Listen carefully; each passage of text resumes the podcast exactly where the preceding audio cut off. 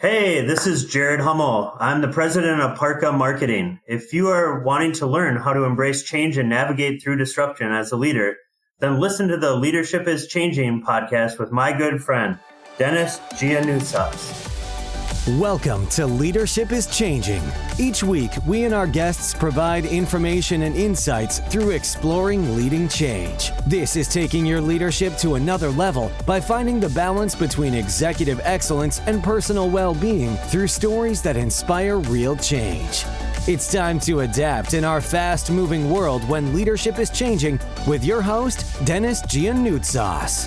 Hey, welcome to the show. Leadership is changing. What we as leaders know to be true is that change is constant. Leaders everywhere confront similar obstacles because people are people, but everywhere you go, leaders are overwhelmed, disrupted, and under pressure. They run from email to email, meeting to meeting. Many leaders are not changing quick enough, which means they run the risk of becoming irrelevant and being left behind. The purpose the show is taking our listeners' leadership to another level by finding their balance between executive excellence and personal well-being through stories that inspire real change. I believe we don't have enough effective leaders in the world today. And if we can get the leaders to step up and lead change, then they can inspire real change. Hey, listeners, it's now time to adapt in our fast moving world. And I want to welcome you to today's episode. I have a wonderful guest with me. His name's Jared Hummel, and he's an experienced business leader with a history of building startup organizations into streamlined, revenue generating companies. As the president of Parqa, he leads with a strong financial background and is motivated by enhancing growth and finding solutions to complex operating and execution based challenges. Jared, a massive welcome to you. Yeah, thank you, Dennis. I really appreciate you having me on. Cool. And the name of your organization, is it Parqa? Did I say it right as a New Zealander? How would you say it in the US? yeah, everyone has their, well, more so their way of spelling it. But yeah, Parqa, I guess I'm going to lead to the next question, but we're in sunny Minneapolis, Minnesota. And so it's named after Parka, like the jacket, except for it has a Q in it. So that's how we got the correlation. We have a sister company that's also called, it's called Versique. And so we put the Q from Versique into the Q of Parqa. And so you have a winter jacket and the Qs aligned together. So that's not branding's not my thing, but it's kind of cool how it how it all works. Uh, yeah, it sounds really funky. I think it's quite cool. Um, and yeah, so you yeah, yeah, so you're in the base in the US, which is really uh, which is cool, and love talking with leaders around the world. I've given our listeners a little bit of a background or introduction to you.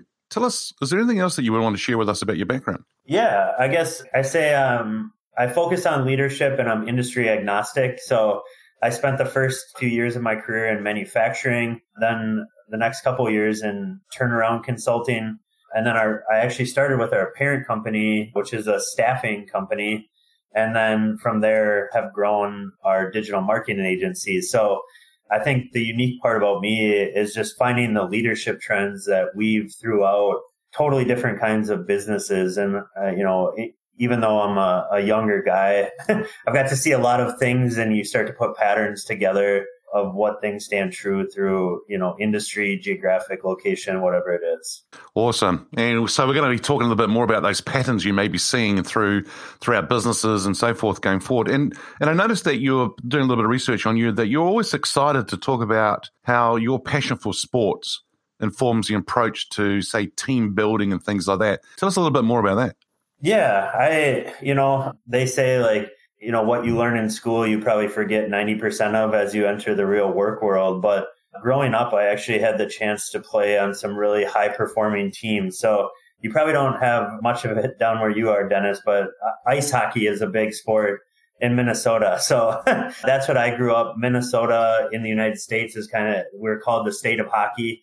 We don't quite compete with Canada probably in terms of the country of hockey, but yeah, that's really I would say a lot of the things I've learned, even through my career, I still relate back to the high performing teams I was on growing up and, and watching teams that now have, you know, half the team has played in the NHL might not have won a championship at a youth level because there was too many egos or not the right coach or whatever. And then you have these average teams where, you know, all of us are in the business world now that did great, great things that no one thought we could accomplish. And uh, again, looking at the patterns, I look back to to why those teams melded together in a way that they did to achieve success. And so that's, you know, as I go through my leadership meetings and, and whatnot, even today, you know, I always find myself going back to, to sporting analogies that I've found to be true.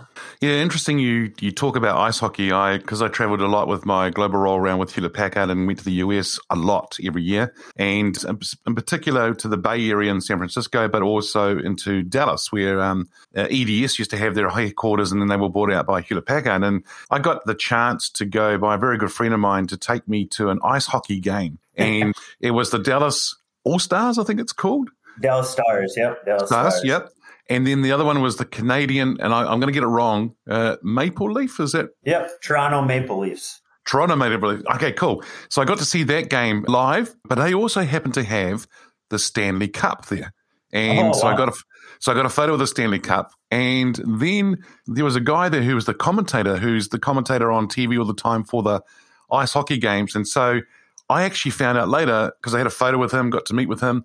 I actually was his guest. I, I went on his ticket, oh. and uh, so it was pretty pretty cool. And so yeah, what a I just loved the whole atmosphere, not not just the game, but the whole atmosphere and what it was like. And yeah, uh, first time I've ever been to it, and yeah, I really liked it. So I think it's quite cool. And I and I get what you're saying about that team building side of things and how it all works together. So it's pretty good.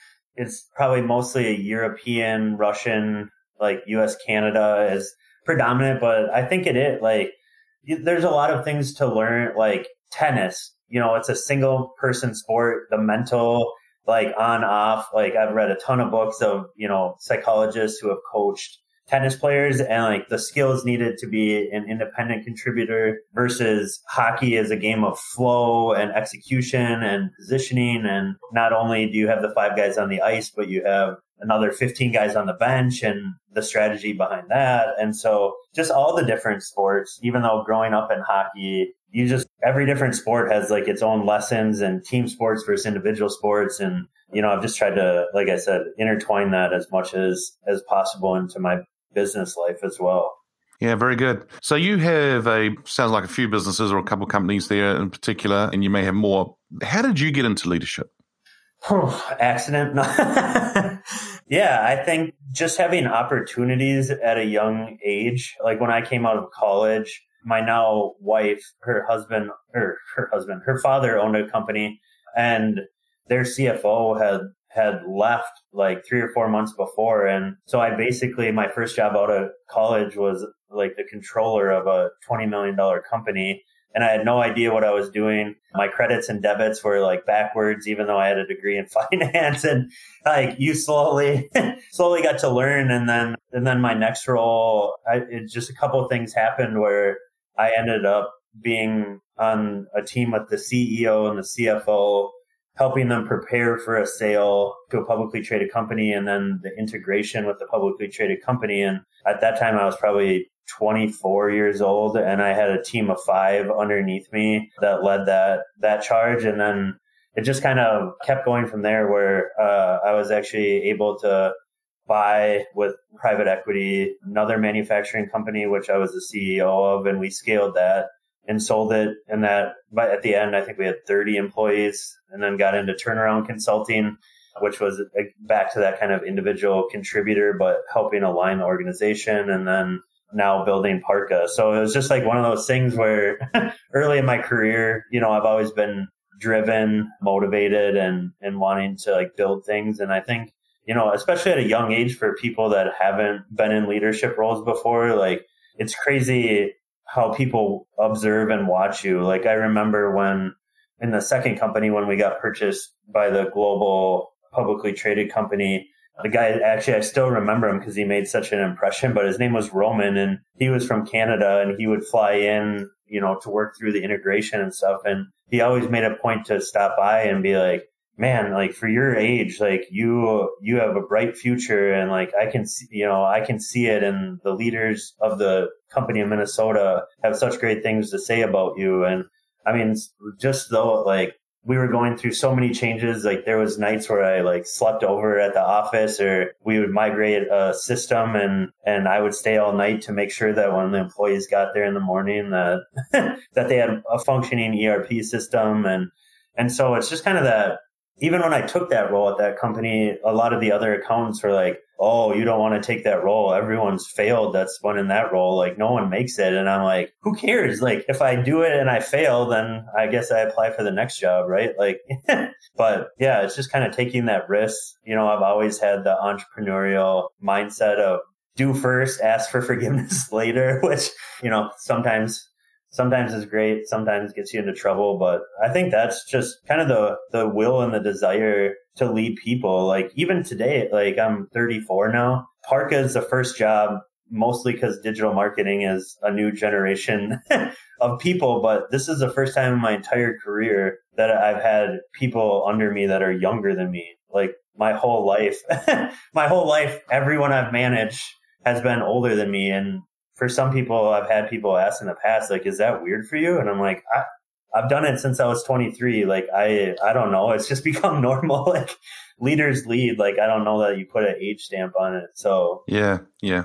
I, I, I was really quite intrigued when you were saying that. I was thinking to myself, oh, I wonder what that was like for him to, and did he have people older than him working for him? Of course. And you've just answered that, which is, which is really interesting. And the, the thing here is, were you always like this? In other words, that kind of work ethic mindset of just getting things done, giving it a go? Because, you know, as you said, there's some people go, oh, wouldn't do that role. You fail, you know, everyone's failed. And it's just like, that doesn't mean I will fail. And it doesn't mean, and, but also I think that's where we learn. So for you, have you always had that kind of mindset right from a young age? And how did you get that kind of mindset if you did? Yeah, uh, honest. I mean, I guess we go back to the first question of sports, right? Is the discipline and work ethic you learn to be an elite athlete like doesn't come easy. you know, I spent a lot of time, you know, with a lot of credit to my dad is like when I was four, five, six years old, we lived in a town of 10,000 people down in the Southwest cornfields of, of Minnesota.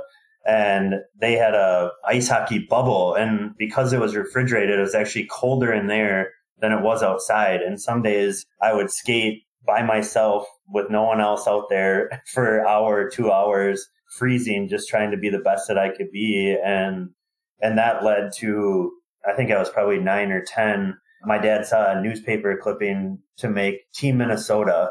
And at the time, like I was competing with kids from all the fancy rich places in Minnesota and the Twin Cities. And I was this little like farm kid that no one even knew where the town was. And, and I ended up making the team of which you know, probably half of that team today like played in the NHL at some point. And it was it was just one of those things where it was like if you don't try, how do you know if you're gonna make it? And when you do try and you do make it, how cool are the opportunities? Like I was eight, nine years old and we were playing in tournaments in Vancouver, British Columbia and Detroit, Michigan. And I mean we were it was just like it was kind of like the Mighty Ducks. If you've ever seen the Mighty Ducks, I know it's probably an American movie, but you know, we were kind of that like that squad that got to experience crazy things at a young age, and and obviously that just kept compounding throughout my sports career. And so I guess it's it's really just instilled in me based on kind of how I was raised and and the work mm-hmm. ethic behind it.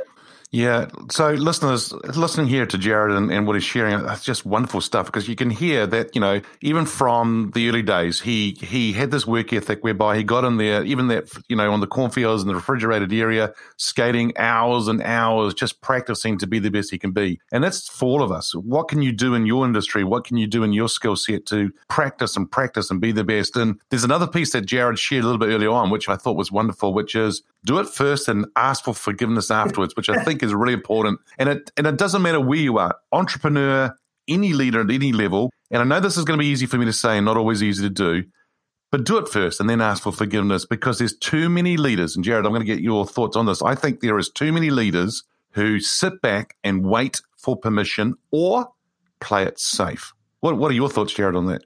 Yeah, I mean, I even see it like we have some of the best leaders I've ever been around in our organization right now. But you can, and I don't, I've never worked in a corporate environment, so I don't want to slander corporate environments, but like it's so much more process oriented and it's kind of like wait your time, like don't disrupt the apple cart with this person because they know that person. And, and so even amongst our leadership team here, you know, there's a couple of great leaders that you know, our corporate leadership is always pushing them like, think outside the box, like try more, take a risk, like hire five people instead of two people. Like let's let's get going and and I've just always been the opposite of I go hire five people and then get yelled at by our parent company for hiring too many people. And so I just to me it's a natural thing. Like I it's just what I do. But I mean I think that is kind of the entrepreneurial mindset, right? Like if you look at 80% of the entrepreneurs that are successful today, they probably failed.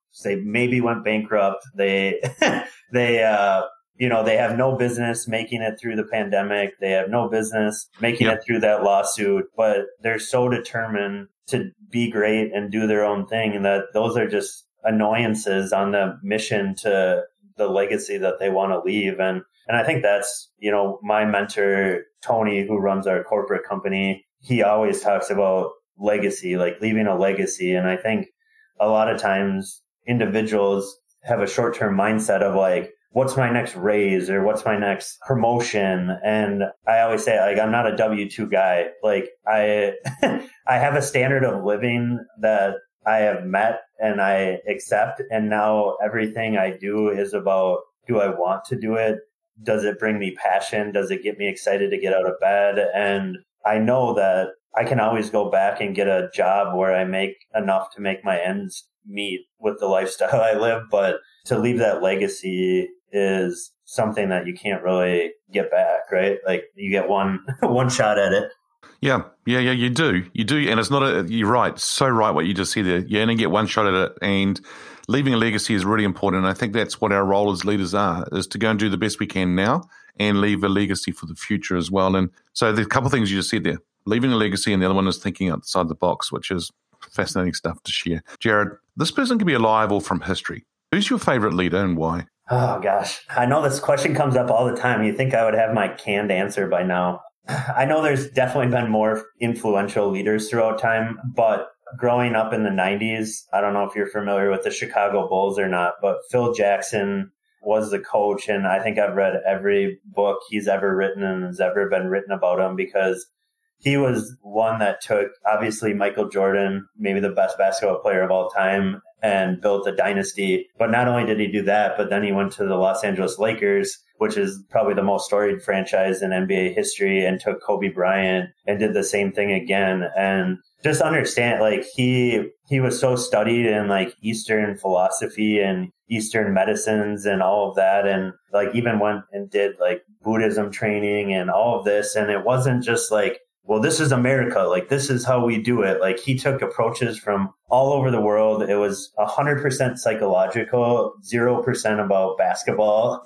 you know, he created his own offense based on efficiencies and by highlighting certain players' strengths. And so I think because we're on the, the sports train today, that was one of the first ones that came to mind in that just probably the one that I've studied the most throughout my time, but obviously there's so many so many great leaders that I think could probably go on for for days. Yeah, you're right. I mean, there are many leaders that have been influential for us in our lives that, but sometimes there's one or two that really do stand out for us. And yeah, and uh, yeah, if you're talking about the the Chicago Bulls and, and just that whole scenario and what's going on there, brilliant. And you can see a lot of franchises like that in sports and other organizations that do so well because they do have a a culture sort of like that mm, certain mindset, systems, processes, and everything to bring that whole organization and individuals within that organization forward, which is which is wonderful to see. Jared, this show is called Leadership is Changing. And when I mention that title, what does it mean to you? Honestly, probably have kind of a unique perspective on this being a millennial myself, but I look at it in the terms of when we were in plastic manufacturing, we worked with Dow Chemical and LyondellBasell, which are two global pet, uh, petro companies, and both of them had billions of dollars in their leadership in their sales divisions were all over 60 years old and they had no they had no one to take over that whole relationship. And so i remember having conversations with them about like how they were going to build a leadership development track or how i mean you're talking you know they were selling billions of pounds of plastic to other publicly traded companies. You couldn't just have a 24 year old come in there and assume the account. Like this was a ton of business and a ton and that's happening at least throughout the United States. I guess I can't speak to the world, but you in America, you have this baby boomer generation that's exiting the workforce. The millennials aren't necessarily prepared for leadership roles. And so you have this huge gap where my parents' generation, and again, in America, I can't speak for the world, but our generation or my parents' generation, it was a lot about staying with one company for 30 years. It was a lot about unions and, you know, being a part of a union and da da da. Well, now, I mean, I work in staffing recruiting, so I can see it firsthand, but you have millennials that have a whole different philosophy on work life balance, whole different level of loyalty to their employer. You know, they'll skip take three or four jobs in their first eight years to get a different philosophy. Culture has become such an important part. Like it's not just the pay raise anymore. It's is this a culture that I want to be a part of? And then obviously the pandemic has only heightened this, but the whole remote work and freelance and contract like they say in America by 2025, 65% of the workforce will be contract.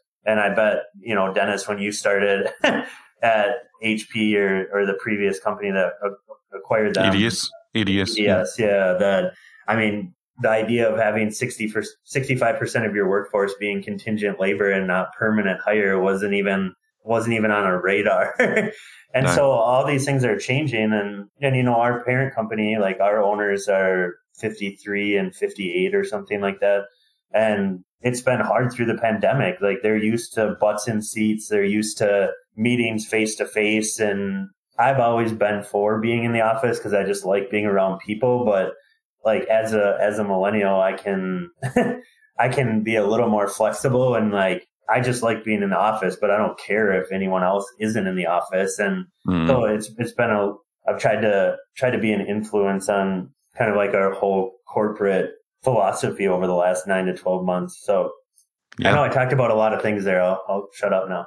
no, no, no. I think they're great because you, you're spot on what you're saying there. I mean, there is, we've seen this here as well in this part of the world too, whereby there are a lot of people who have businesses as well not just in the corporate world, but have their own businesses, whereby they are now at the 65 years of age and they're going, uh, what do I do with this business? I don't have, none of my kids want to take over, or I don't have any kids, or they've gone off and done their own thing. And so I don't have anyone to pass this on to. What do I do with it? And so it's creating another whole industry whereby people are coming into these organizations, working for a year or two with them, knowing that they're going to buy the business going forward. And so we're seeing that.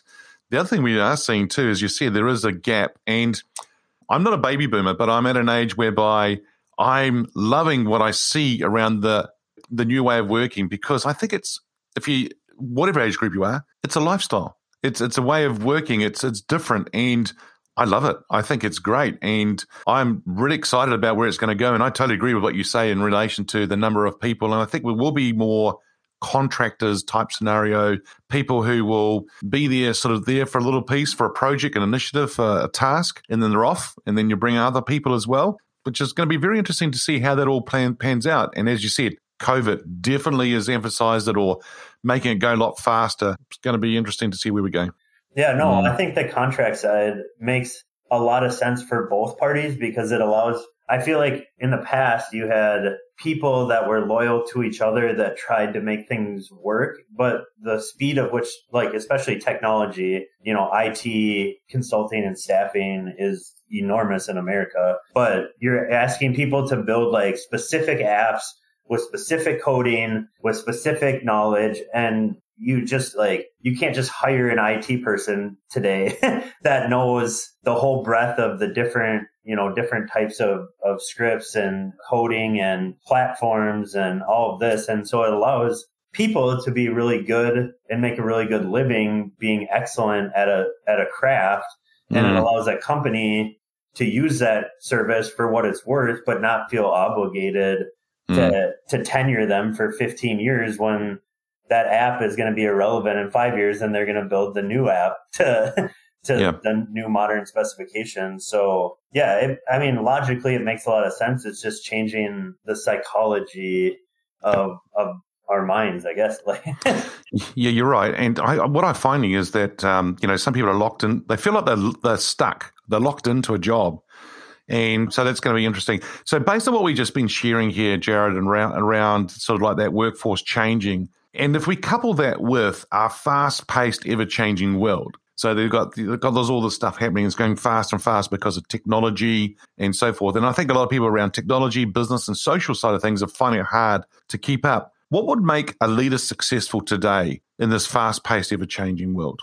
Yeah. I mean, a lot of things, like as I was looking through some of your other podcasts, like continuous improvement is a must, right? I think most business leaders get so wound up in the drama of the day that they forget that they have to take care of themselves first. And that's something I've really not been perfect at by any means, but something that I've tried to be cognizant of, you know, throughout my career is what am I doing to, to stay abreast and to stay relevant? I think that's one of it. And then, I mean, we already used the phrase, but like move first, ask questions later. When you're moving this fast, I think it was Steve Jobs that was quoted of just like break things, right? Like you got to break things, like have, have things gather enough knowledge that you're 70% of the way there and then go and then, then break it and figure it out and get 80% and then break it, yeah. figure it out, get 90%. And like the people that are stuck with like the, what do they call it? Like the thinking paradox or whatever it's called, where like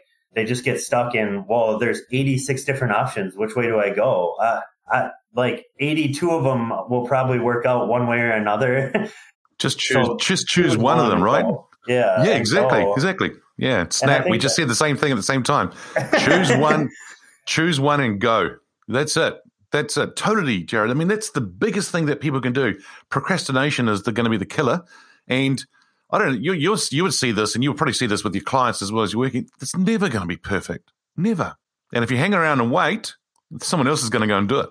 Yeah, exactly. I mean, even down to like tactical, we were we're hiring an HR director, and you know, I kind of gave her the, or we were in the interview process yesterday, and I was kind of like, yeah, like you're probably not going to like working with me. Like I don't really follow rules very well. And, and she's like, no, no, no. Like I've worked at big companies that are 500 million billion. Like we're still trying to put in, you know, leadership paths and career trajectories and like, and that's just the way it is. And I think, I mean, I know that now, but I think early in my career, it was like, Jared has to be perfect. Jared has to like never fail. Jared has to have like the, the business that churns 50% profit after its second year. Like that stuff doesn't happen in the real, the real world. the real world's uh, controlled chaos, right? Like it never goes as planned and you're always, you're always reading, reacting and adjusting. And yeah, there's just not the Ford Motor Company in, in the United States is huge, right? Like in it, they were kind of the invention of that assembly, assembly line approach, which works for mass production of automobiles, but it doesn't necessarily work for business strategy and leadership and and really building the business. So no, no, you're right, and I, I think you because with those leadership pathways, you've got to look at different organisations, their cultures. There's things that are different. You have to customize and help things. And I love what you just said there. And I don't know if you know realize what you just said. the real world is controlled chaos. Oh, yeah, yeah, that's that's cool. Very cool. Hey, we've been talking about leaders, we've been talking about entrepreneurs and, and business and side, side and so forth. And you and I have been and we are we have employees today. So let's take it from their perspective. Let's put our, ourselves into their shoes right now, looking through their lenses. What are employees' expectations? Have they, let me rephrase this, has employees' expectations of leaders changed?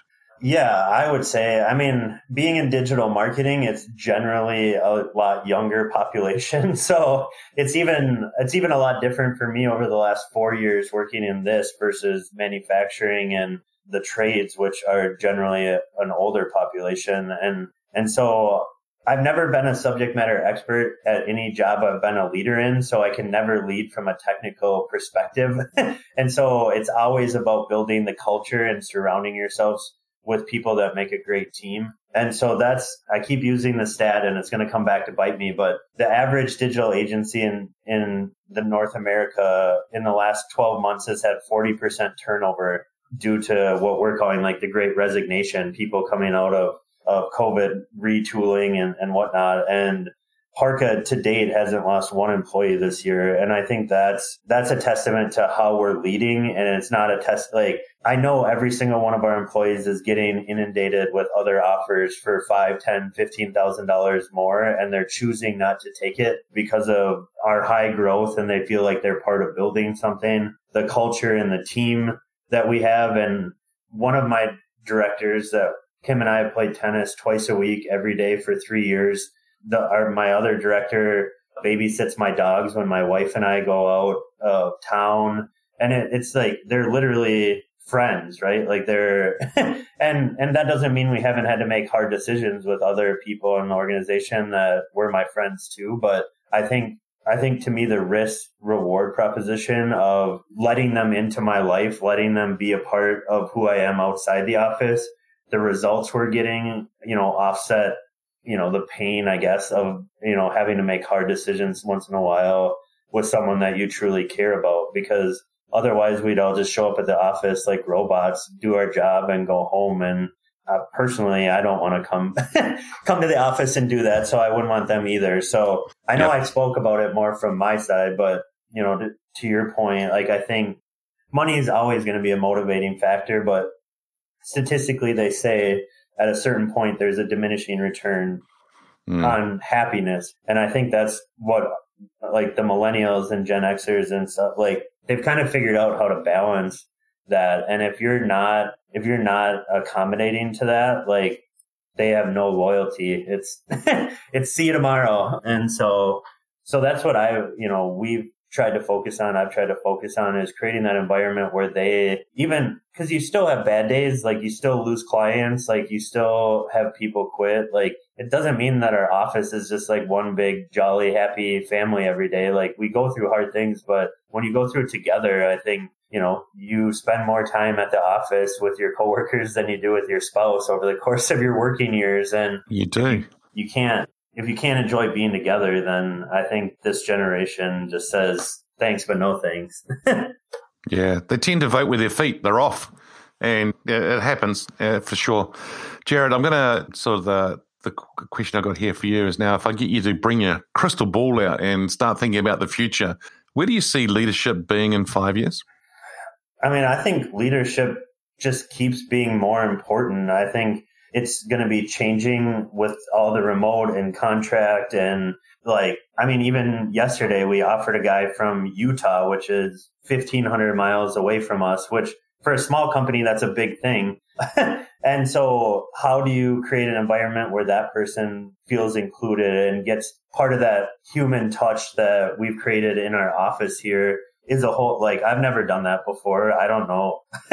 you know, when you're a global company, I think, you know, there's probably different different ways of going about it that have already been tested, tried and true, but for uh, for me personally, like there's always going to be new obstacles, especially like you've talked about today. It's going faster and faster and crazier and crazier, and I think that just puts more and more pressure on leaders to find solutions and to surround themselves with other leaders and you know, our whole agency the last year, our focus has been on uh, kind of changing from having all of our workers in house and having junior up to senior to really we're just trying to build if you can't add strategic value to our clients or our employees in house we'll just subcontract it. So our payroll our payrolls and the average average pay of a person has probably almost doubled in the last year, but we're just as profitable because we outsource labor.